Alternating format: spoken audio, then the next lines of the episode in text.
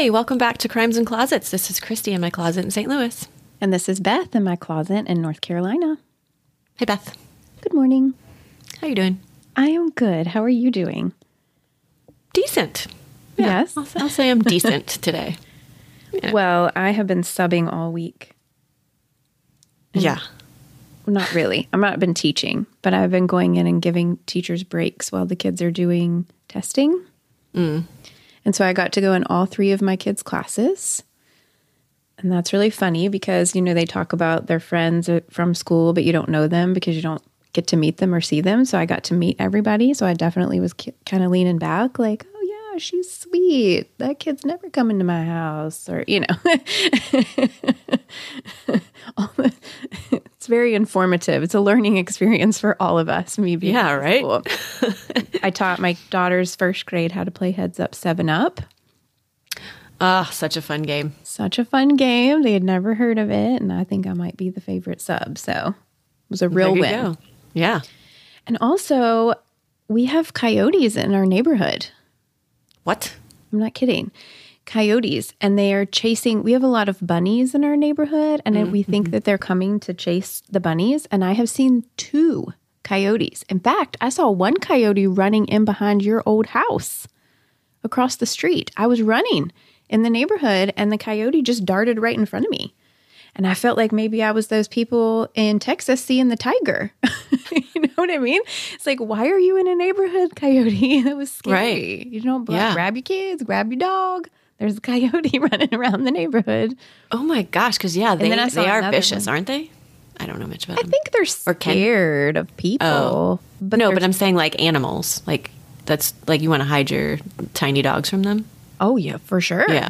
Yeah. yeah they were chasing rabbits. Mm-hmm. Oh, yeah, they would eat small things. Oof. Like maybe my five-year-old even. I don't know. But it was in the day. They were in the oh, day. It was in yeah. the daytime. I was running. It was in the morning. Twice. Hmm. No. So I'm going to move.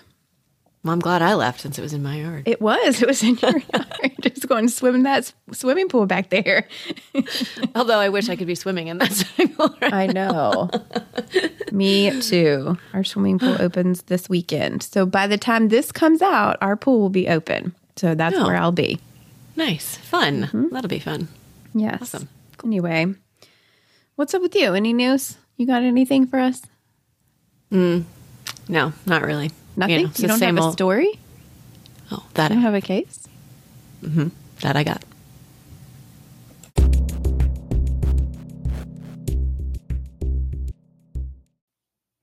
All right. I hope you're ready for this one, Beth. Oh, sorry. Did that scare you? It always does. And yes, I'm ready.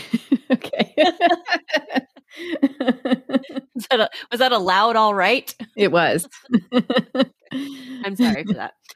Well, I do hope you're ready for it because this is kind of a nutty case and it was pretty high profile, I think. So it kind of boggles my mind that I didn't really know about it when it happened. However, I was less dialed into true crime, I think, at that Gotcha. Time. Well, you've got me on alert. Okay. Okay, so Chris Brown and Kenzie Hawk were engaged to be married and expecting a baby boy as Kenzie was eight and a half months pregnant. Kenzie was a hairdresser, and Chris worked in the shipping department of a local table tableware manufacturer. They lived in Wampum, Pennsylvania, which is a small town about forty miles northwest of Pittsburgh. Okay. Wampum is a Quite funny a- name. It is, doesn't it? It sounds like, um, well, it just like wampum. Um, it reminds me of, like if you're at a football game, you could chant that. Like that could be your chant. Wampum, wampum. You know. There was a song that for me, it was a song that I learned in piano that like wampum oh. was in the title, but I don't remember the song. I just remember that name. Anyway, so small little town. They lived in a little farmhouse with their three kids. Two of the kids were Kenzie's little girls from a previous relationship, Janessa, who was age seven, and Adeline, age four. And the chur- the, the churd, not the churd. Poor thing. The third child was Chris's son from a previous relationship, Jordan, and he was eleven years old. Okay. And then she's pregnant. Jordan, their baby. Yes. Yes, theirs together. So in about, what, she's eight and a half months pregnant. So they're really preparing for this. Jordan and Janessa took the bus every morning at eight fifteen to school together. And on the morning of February twentieth, two thousand nine, it was just a normal morning. Chris got ready to go to work, would be out the door by six forty-five. He'd drive to work and get there around seven. Janessa woke Jordan up to get ready for school, and he would come. He came down the stairs to get his clothes. Let me tell you why he had to come down the stairs to get his clothes. So his bedroom was currently on the second floor, but they were in the process of switching bedrooms because Chris and Kenzie were moving into Jordan's room because there was a small adjacent room that they had turned into a nursery for the baby. So they were kind of swapping rooms, and they were in the middle of it. Like that weekend, they think they were going to finish swapping. But his clothes, some of his things like his clothes were already in that bedroom. So he would come downstairs to get his clothes.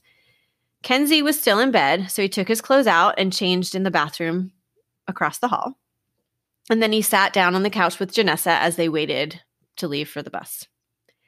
At some point, Kenzie calls out to them because she realizes what time it is and is like, hey, you got to go. The bus is coming. Get out the door. So Jordan and Janessa run out the back door, and they head to the bus stop. As they're walking, the bus is, get, is kind of pulling up to their stop, so they start to run to catch it. And this is around, again, I said eight fifteen in the morning. Around nine a.m., some tree trimmers arrive to the property because they're about to trim trees. Now, their property is like kind of surrounded, maybe not surrounded, but their whole back of their property is, is backed up to woods, a wooded area. So this company was coming to do some sort of maintenance on these trees. Not long after they arrive, one of the workers sees four-year-old Adeline in the doorway of the front door, and she's crying.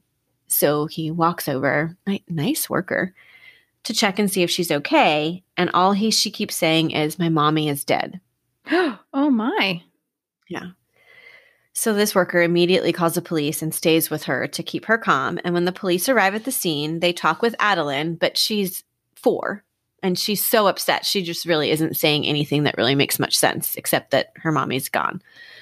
So when they go into the house, they quickly find Kenzie laying on her stomach, dead, with a single gunshot wound to the back of her neck. Oh, my goodness.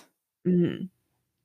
They try to resuscitate her. And while this is happening, Kenzie's phone rings. So they answer it. And it turns out to be the nurse from the school saying that Jordan has a stomach ache and he wants to come home. But they're like, okay, so there's a situation over here. Can oh my gosh, exactly. Like, well, this yeah. is awkward. Sorry, I answered right. that phone call. Exactly. Can you kind of keep an eye on him until we can get there, you know, to talk to him? So at this point, Chris has been notified, and he's, you know, comes home to find out that his fiance and his son-to-be have died because it's believed that the baby died literally within minutes because of lack of oxygen. Right. So police head over to the school and start to question um, Jordan. But no one, no one's told Jordan what has happened. So they just show up and, this, you know, he, they're asking him questions. But Jordan, can you really imagine having a stomach ache and coming to and going to school and then calling your parents and being like, I'm sick, I need you to come get me, and then the police come? Right. Like, why are the police here? I didn't do anything wrong. I swear, it's just stomach ache. Like, you know, who exactly. knows? Yeah. I couldn't, I can't imagine. Like, and apparently he was like sleeping in the nurse's office when they show up. So can you imagine even waking up from that? So they're asking him who was in the house that morning, what did they, what did he do that morning, if he noticed anything strange outside the house when he and Janessa left. And he answers all their questions, mentioning that, you know, he basically said what I told you in the beginning, what he did, came down, blah, blah, blah, got dressed, watched T V, left for the bus. And then mentioned that he had dropped something from his pocket when he was walking to the bus, and so he bent down to grab it. And when he bent down, he noticed that there was a black truck near the garage. And he doesn't think that Janessa saw it because it was like she was a few feet ahead of him already. And so – and he's like, I just noticed it and just kept going, you know, whatever. It looked like – he said it looked like one of the guys that works in the land or whatever's car. So oh. it wasn't unusual, I guess, for him. Maybe that it was in their driveway, but – still just looked like a car that looked familiar to him. So Chris, when he was questioned, clearly, you know, who's the first suspect, but the, the know, husband or boyfriend, fiance, He's questioned but cleared pretty quickly because he was at work and he had no gunpowder residue on him, any other blood, D N A, nothing. He mentions an ex-boyfriend of Kenzie's who she had a restraining order against, and they had like had a blocked phone number and all that so that they could like he couldn't find them essentially because he had just moved closer to where they are. So into mm. town. I think he lived in another state and now he lived near where they are. So, and he had recently seen members of Kenzie's family and said things about hurting her, taking her out kind of things because he had recently found, I don't know if this is why he said these things or if he was just a mean person in general, but he had also recently found out that he was not the father of Kenzie's. He had taken D N A tests and he was not the father of her youngest. So I'm assuming that he thought he was at one point. Oh, I see. And just found out that he wasn't and was kind of angry about this. And so he's saying things to family members as he sees them because he doesn't have access to Kenzie. Mm-hmm. And he also has a Ford F one fifty pickup truck, oh. black Ford F one fifty. Wow. Okay. So police look into him. Adam Harvey is his name, I believe. But I don't really know how thoroughly they look into him because from what I can tell in the articles that I read, he was cleared pretty quickly for somebody who had made those accusations, had a reason to be upset with her and whatnot. Because he only lived about eight to ten miles away from Kenzie in his parents' home. And when they found him, he was like in that area. They like, kind of pulled him over and he was in that area. And he had said he was home all night. And he would have been seen had he left at any point in the night or in the morning because he would have had to go up a staircase that was like going through his parents' house. And so that's, you know, his reason for not leaving. He had no gunshot residue on his hands, nothing. But the biggest reason, which is kind of funny to me, that they dismiss him as a suspect was because there was a slight layer of snow, because it had snowed just a little bit that night, on the top of his car. And the police said that there's no way he could have driven that eight to ten miles without that fall flying off of his car. have you, okay. like, are you, have you ever heard that that's like a big reason to? Yes. He's innocent based on snow evidence, which sounds like no evidence. Right. I mean, I get it. You have no D N A on him. He doesn't have gunshot residue too, just like Chris. But like, really, that's your biggest reason is because He did his, the snow didn't fall off the sky. Anyway, whatever. Maybe it was frozen, cops. Maybe right. It that happens. It does. It does. You're right. You're right. Even with a dusting, it could freeze on the top of your car because your car is real cold. That, exactly. You know, so. so police search the house, Kenzie and Chris's house, and don't find a whole lot in terms of D N A. There's no prints found at the scene, which was a big thing in this because because of that light dusting, they didn't see any tire tracks or prints, extra footprints outside of the house. So they're, you know, who would have come in then? They do find a smudge of blood on the frame of the front door, like the door frame by the front door, which was odd to Chris because he, well, not odd to Chris, but according to Chris, no one ever used that front door, like as, as far as the family. It was easier for everybody to go out the back door to access where they needed to go, you know, to get to the car right. or to the bus stop. It was like a little bit of a hassle to go out the front door. So they just didn't use their front door a whole lot. So, but this is where there's um, some blood smudged. However, I will say the four-year-old. I was just going to say that wasn't she at the front door. Right. And so it is possible that maybe she moved mommy or got her hand, you know, in some blood. And when she went to the front door, got the smudge. I, but anyway, initially, this is all they're finding, essentially, is this smudge by the There's no forced entry or anything like that in the home? Forced entry, nothing. Huh. No. So they find a locked safe with some handguns in the room and a couple of boxes of ammunition for those and for shotguns.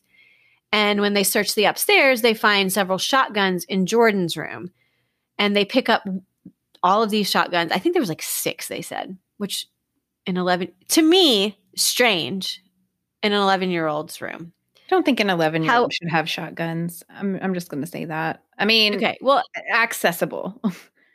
Right. And I'm agree. I am totally in an agreement with you. And they pick up these um, shotguns one at a time to look at them. But along the lines of should you have them? Apparently, it's not in, uncommon in this area for people to be into guns and do hunting and for their kids to have their own guns. Like he legitimately, Chris had just bought Jordan a twenty gauge shot, like youth size shotgun for Christmas because they go hunting a lot together. Yeah, and that's so, fine. Don't they think he didn't need to have it in his room? Well, yeah, I that's agreed. All guns should be locked up no matter what. They have other little kids in the house. Like mm-hmm. they don't need mm-hmm. to be out. Okay. So they pick up this one of the shotguns, which is the one that he had just gotten for Christmas, and the police officer says it smells like it had been fired recently and asks the other cop to smell it. And they both agree, but it's specifically stated and maintained that they are not professionals. Like they're not making a professional assessment of that because they're not trained to do so and don't have expertise in the area, but they feel like it smells like it has been shot recently. So they immediately take the gun in for testing. They also find a spent shell casing outside along the path of where Jordan would have walked to, like, to the bus. And they say it's in pristine condition and take it into evidence. And they say they find that other there's other shells around the property, which from also from what I've read is not uncommon because they do um, they live on the edge of the wooded woody air the wooden wood area. Gosh, I can't even say that word today. Um, and so they do a lot of target practice. Okay, kind of. So it wasn't uncommon to just find shell casings around their house. Police at this point go to Jordan's grandparents' house, which is where Jordan and everybody is kind of staying while the investigation is happening, to question Jordan again about the truck that he saw. Um, and at this point, this is when Chris tells Jordan what happened and that Kenzie has died and she's gone to heaven. And Jordan completely loses it and breaks down crying. I mean, he's eleven. So after he calms down, they ask him some questions and he again tells them about the truck. And he wasn't sure if it was running or not. He doesn't remember. And he thinks that he saw a person with a hat on in the front seat that was kind of like bending over. But again, not entirely sure. And he hadn't mentioned that the first time. So the police are kind of like, well, why didn't you mention that the first time? Well, because he's eleven. Like eleven-year-olds don't think of a ton of detail, I don't think. Unless, especially when and, they and have at a that tummy time, ache. Well, they have a tummy ache and they don't even know that anything happened. He just found out now. So now he's probably like, well, now I need to get some more information. Like I need to help this case. Yeah. Now what I saw is actually important. Right. Exactly. So Janessa is also questioned a little bit, well, a couple of times. And at some, some point they start recording, but they don't record the initial interviews. And all of her initial interviews, she states, nothing out of the ordinary happened. I noticed nothing. I heard nothing. I saw nothing. We went to the bus. That's it. Like, I don't know what to tell you. And she's seven. So mm-hmm. At three thirty a.m., the police come back to the grandparents' house with a warrant to arrest Jordan Brown, eleven-year-old Jordan Brown, for the first-degree murder of Kenzie and the homicide of the unborn baby brother. Oh. Who was going to be named Christopher, by the way. Oh, eleven years old. Based on what you have heard so far, have do you see any reason why Jordan should have been, aside from the fact that there was a gun in his room? Well, a recently fired gun that was in his room is weird. So to speak. Recently An alleged, fired. recently fired. Alleged. Gun. And Dad had said, we just went hunting this week. So how recently fired? I, I would say that is a premature arrest. Okay. Okay. Well, after the break, we'll find out some more oh, craziness. Okay. So eleven-year-old Jordan is arrested for the murder of his father's fiancée, Kenzie, and the homicide of his soon-to-be brother on February twenty-first, two thousand nine. He has a preliminary hearing. And in Pennsylvania, all homicide cases, if the suspect is ten years old or older, has to start in the adult courts. Is oh, that not crazy? No, I, I cannot stand that. Yes. And ten or ho- older? Come on. I mean, I could see if you said maybe fifteen, sixteen or older, let's start him in the adult case. But at, even then, it's questionable. I, I just think saying, so, too. And I can't stand it when juveniles are tried as adults. I cannot stand it. ten is insane to me. So at this point, because that's a start in the adult courts, he would be facing life in prison because they're not allowed to give the a, a child the death penalty. Mm-hmm. So the most he would get is life in prison, but still at eleven. Which is awful too, but anyway. Uh, yes. His brain hasn't even fully developed. Like, let's get this kid help. If he's done exactly. this, let's get this kid help. So his lawyers immediately put in a petition to move the case from the adult courts to the juvenile courts, but the judge denies that petition. I don't know why, but he does. He does, however, give Jordan's attorneys permission to appeal the decision. Apparently, he has to give permission for them to do that, which I don't know. Is that like normal? I just hadn't heard that before, but it's so strange. They should just be able to appeal that decision. But I don't know. It's yeah, such a smaller... You're, it's a legal right. Yeah. To be able to I, yeah, appeal based on cause. I mean. Right. Well, regardless, he does approve it, so it doesn't matter. But so they appeal to a higher court, and the superior court reverses that ruling and moves it to a juvenile court, thankfully. Yes, that's good. Yeah. So at this point, the media is like, it's a media frenzy. An eleven-year-old arrested for murder, blah, blah, you know, it's crazy. And so because of his age, they actually petition the court to make it an open courtroom to the media, which that's nutty to me. Like, I'm sorry. Shouldn't it be because of his age, it should be a closed courtroom? Well, it is. So it because of his age, it was a closed. And so they were petitioning because it was such a high profile case that they're like, we want access. Give us access. So they petitioned the court. He's a but child. The court denies it. I know. I Well, you know the media. They don't give a crap who you are. Like how old you are, what you are. They, they just want to be in there. So the court denies it, but the media petition or appeals that decision. And it ultimately gets shut down anyways. But you know, it's still this process. So I'm explaining all this to you because we know that this all didn't happen in four days. You know, like he did his petition to go to juvenile gets denied and then it's appealed and then the media does this and then they appeal. So all this isn't happening in a four day span. And so all of this is delaying poor Jordan's trial. And the whole time it's being delayed, he's in jail. This eleven year old. In an adult jail. Well, he did start out in an adult jail and and being kind of isolated because they didn't ha- have the means to house him. So they end up moving him at some point. I don't know when, but they do move him to a juvenile facility.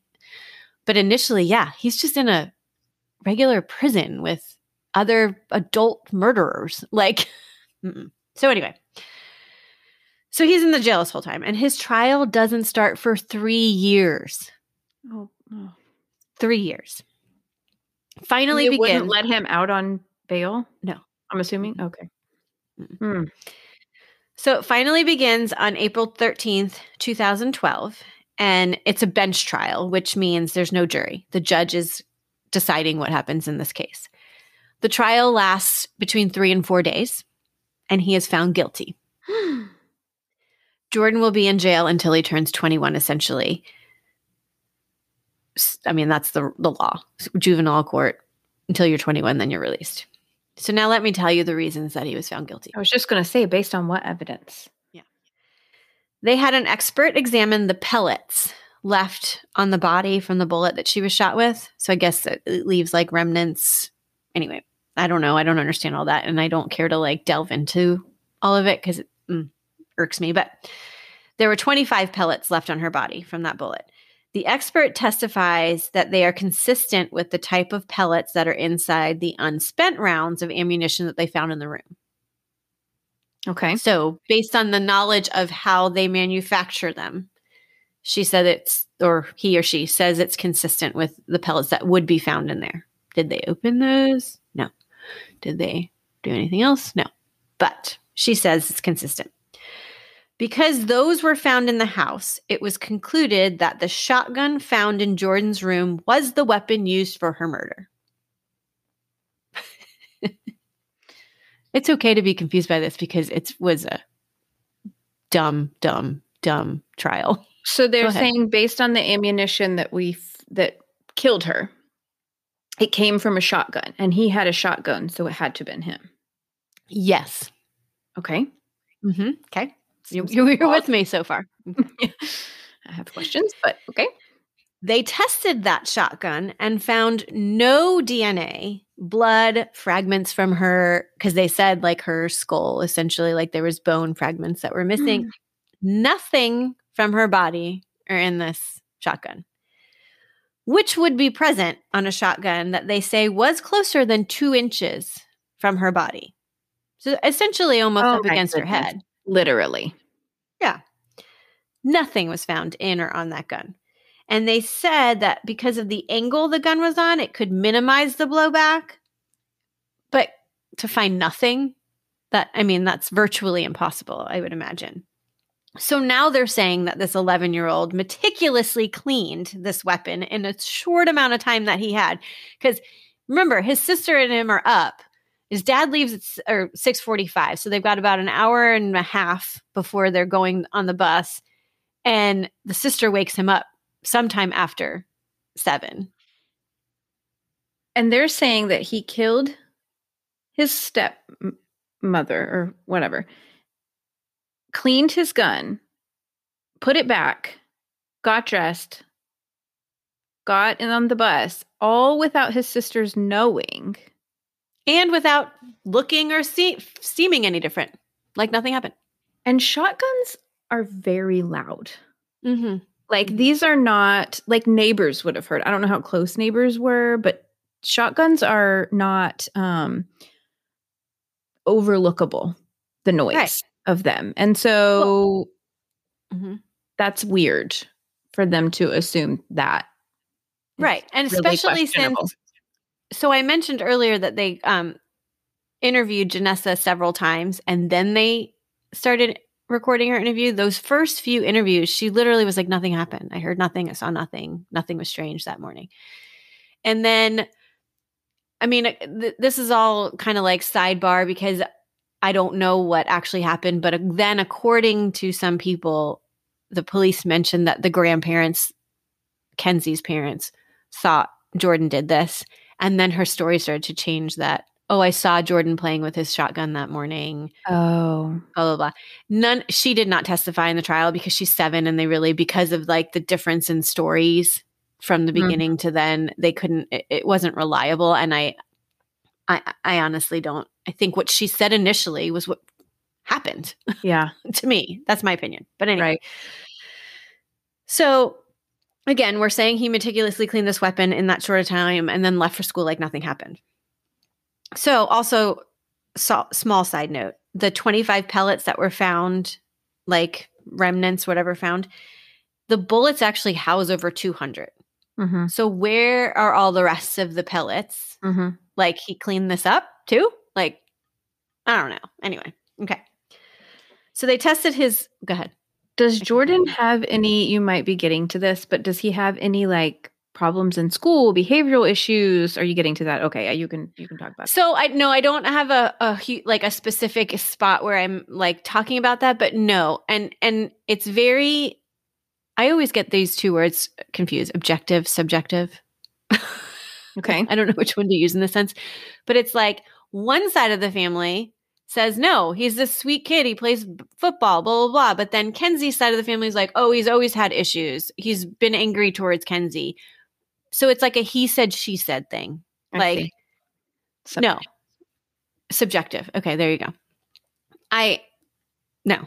And so clearly Kenzie's family is going to be like, we want to find this person, whether they should accuse an eleven-year-old, I don't know. But they have what they saw. And then the other side of the family has what they saw in this child. And so I don't know that there's any. Well, how about a third person? How about a teacher or a principal? Yeah. Or... No, there wasn't any issues with Jordan as far as I have been able to see. And that says there was. A lot. Yeah. So they tested his clothing for blood, D N A, and gunpowder powder residue. Because but when he's arrested, he's literally still wearing the clothes we left for school that morning before. Okay. They find nothing but two particles of gunpowder, which apparently that amount of gunpowder could be transferred to that article of clothing from another one or have been left from, you know, last week when he went hunting with dad because it was two particles. Right. I believe if you shoot a gun, you have like thousands.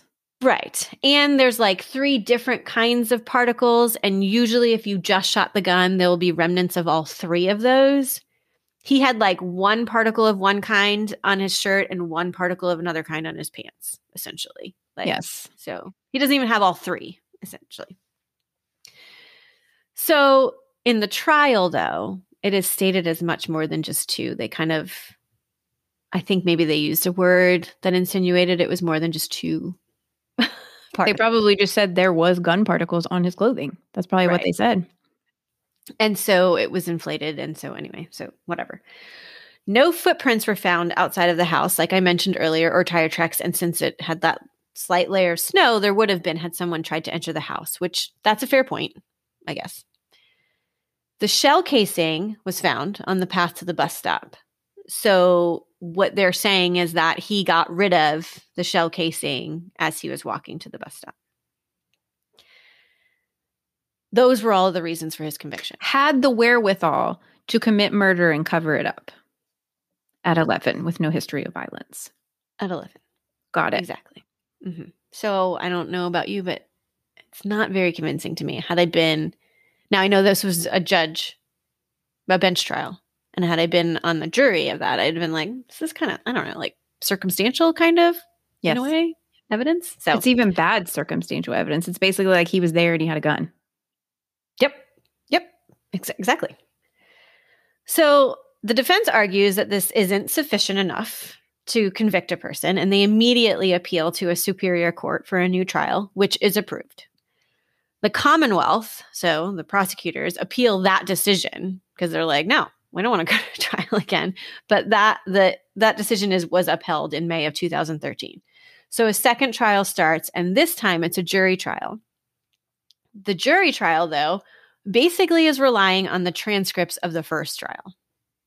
I don't know why, but that's what they said was the case. So it goes fairly quickly again. And again, the jury finds Jordan guilty on oh. April nineteenth, two thousand fifteen. So he's initially arrested in two thousand nine. He's now found guilty two times in two thousand fifteen. He's now seventeen years old. Mm-hmm. And he's been in jail this whole time. His attorneys immediately appeal that decision, and the court upheld the conviction in September of two thousand sixteen. In the meantime, Jordan is actually released from prison in June of two thousand sixteen at the age of nineteen, and is told that he has to be on probation for his final two years of his sentence.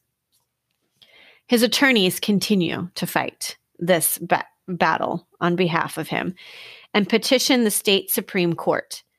The Supreme Court takes their time on reviewing this case and nine months later grants the appeal for a new trial.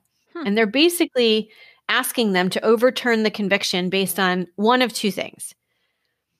That the first thing is that the conviction came against the weight of the evidence, which would mean a new trial. So didn't really prove it. Let's let's let's get some more evidence to warrant this conviction with a new exactly. trial. I agree. Which that's usually the reason that you win an appeal and to get a new trial is for that reason. Mm-hmm. Or the other way would be to base is based on the evidence presented that no one could reasonably conclude that he could commit the crime. And that one's like really much harder to get a, a court to rule on. So they gave him those two options, like we want a new trial, or can you just say he nobody should have even convicted him to begin with based on what they said. So on November twenty-ninth, two thousand seventeen, they get to argue their case one last time. And the factors that they argued were that the expert witness with the pellets could conclude that the shotgun was used. But they said, well, yeah, it could conclude. It could conclude that that shotgun was used, but it could also conclude that it wasn't. Like it doesn't that prove another it either shotgun. Way. Right, exactly. Right. So, okay, let's look at that. And that they never tested or compared the pellets from the scene to the ammunition. So they didn't like actually test those pellets and say that guy was just like, or girl, I don't know who it was. Expert witness just said, well, based on my knowledge of it, they're consistent with the pellets that would be in there. But they didn't actually like test it or prove that those were just like the pellets that those other ones were manufactured with. So nothing specifically tying that gun. Also because there was no D N A on it. So, or the ammunition. There's no tying the ammunition that they had either. The other thing that they argued was that there was only two particles of actual gunpowder found on him, which was probably not from just firing that weapon. Like, there's no way there are only that two on them. Right. Yeah, exactly. If he had fired it, Janessa would have heard it. Mm-hmm. And in multiple initial in- interviews, as I said earlier, she said nothing was out of the ordinary that day. She heard nothing.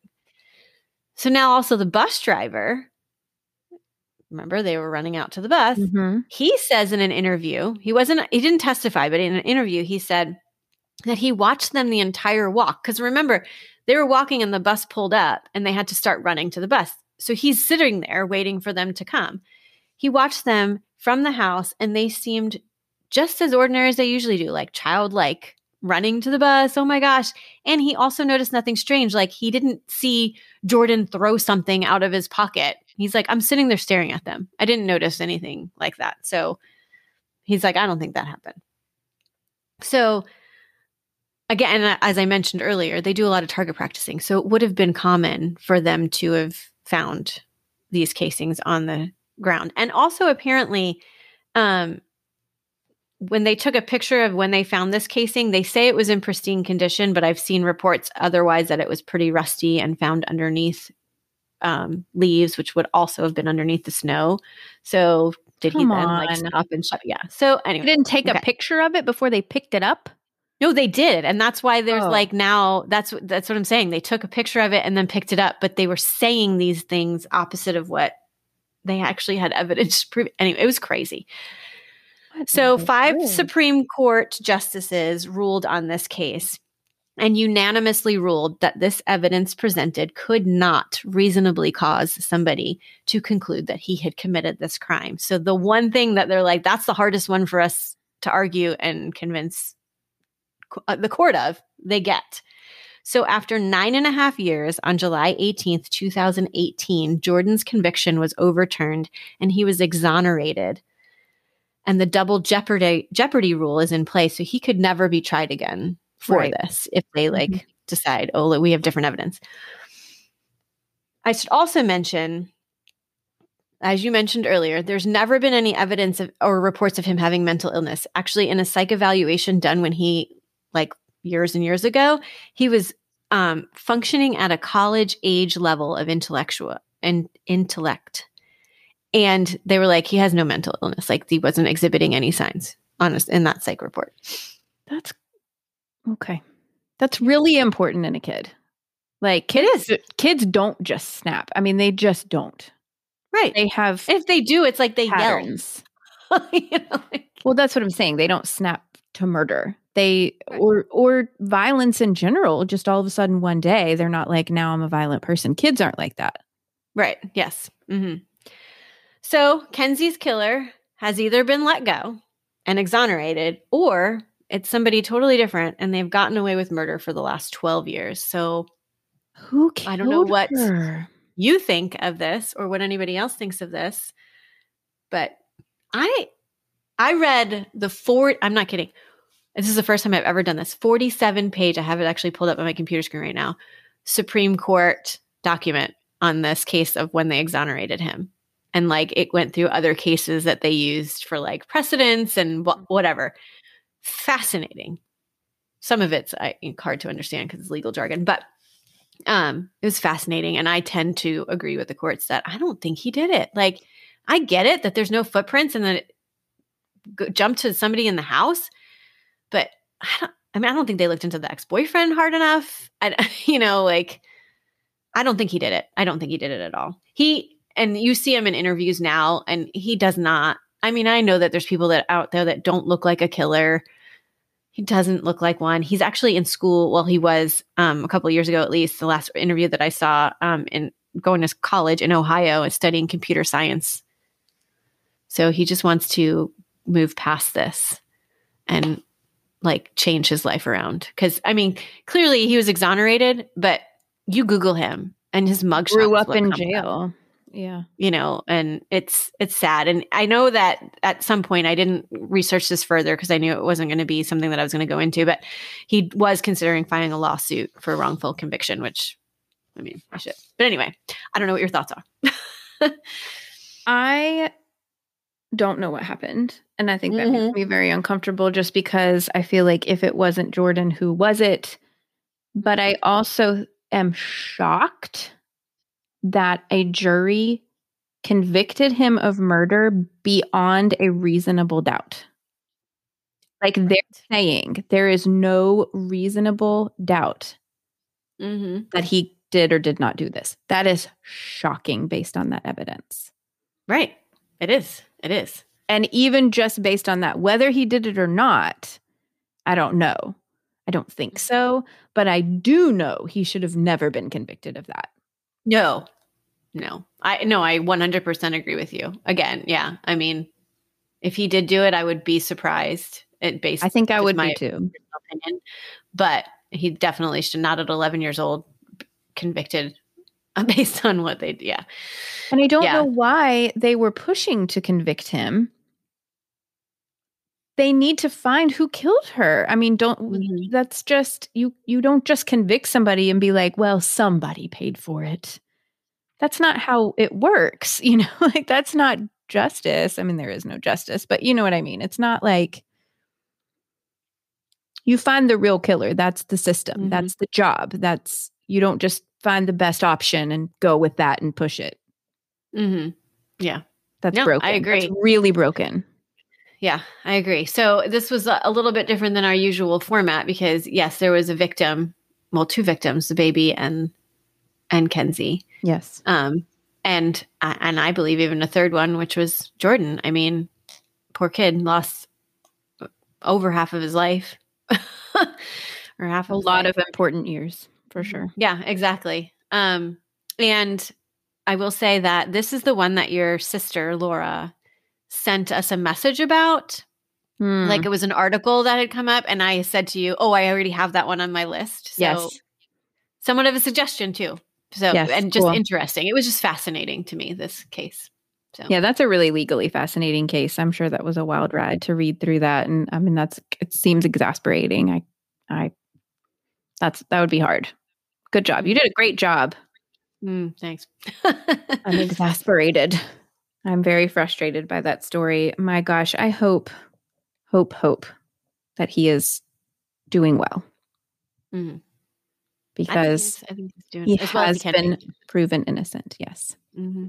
So, and maybe one day they will find her killer. Who knows? Are they still looking? I mean, in, in a sense, it's still unsolved. So the or- last, um, the last... a press conference that I looked at was a couple of years ago, like when he was ex- after he was exonerated. So, I mean, you know, within the last three years, it, that's what the lawyers were saying. Like we need, they need to open this case up again. So I think like they hadn't yet at that point. I don't know if they've reopened it or not, but I don't know if they would need new evidence to reopen it. And if they even would have it. I mean, for how many years, twelve years, this case has gone solved. Yeah. They haven't need to look for evidence. So. Wow. Wild.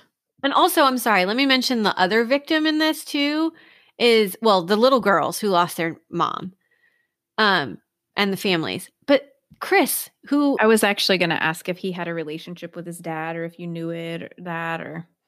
So his dad visited him every day, drove two and a half hours round trip every single day to visit him in court, in jail. And I mean, Jordan has said that that without that, he doesn't know that he would have survived what he, you know, had to go through. Um, but also, the man admitted on this um, press conference that he really hasn't even gotten a chance to grieve her death and the baby's death because he was just constantly obsessed and like wanting to, you know, help his son who he believed was innocent of this. Mm-hmm. So it's like, I don't even know, like maybe now he has had a chance to at least grieve that, but he didn't really get a chance to do that in the beginning because he was focused on his son and helping him. So bless his anyway. heart. Yeah. Okay. Well, that was a wild ride. Happy Monday. Mm-hmm. This is another one you guys are going to have to just take the week. Yep. And let yep. us know what you think about it. And that, wow, that's, I am taking the week. Mm-hmm. That's really sad. That the whole, that's just tragic. The whole entire thing is absolutely a devastating situation. I don't care how you spin it. It's their lives are ruined. I mean, it's mm-hmm. you know, hopefully not. Hopefully he has been able to move on or will be able to move on and be successful and happy. And I really hope that for all of them. So, but bless. Mm-hmm. Thank you for that story.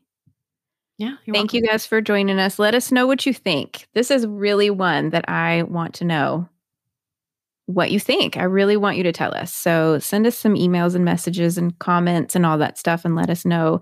Come find us on social media because we love to communicate with you guys there. You can send us emails. Tell your friends about us. Go find us on your platform. If you're able to rate and review us, we would be real appreciative of that. We just got this review not long ago. It was kind of long ago now, but it said that we make, thanks for making the gym less miserable, which maybe was my favorite review ever because I'm like, I know exactly what they mean. Like it really mm-hmm. does help to be distracted and have something like pull you in. You're not thinking about the burn. So that was great. So we love these reviews. Just keep them coming and stay with us. We're having a great time. So keep sending in your suggestions. We love the rides. We hope you guys too. And always remember, the world is scary, people suck, hide in your closet.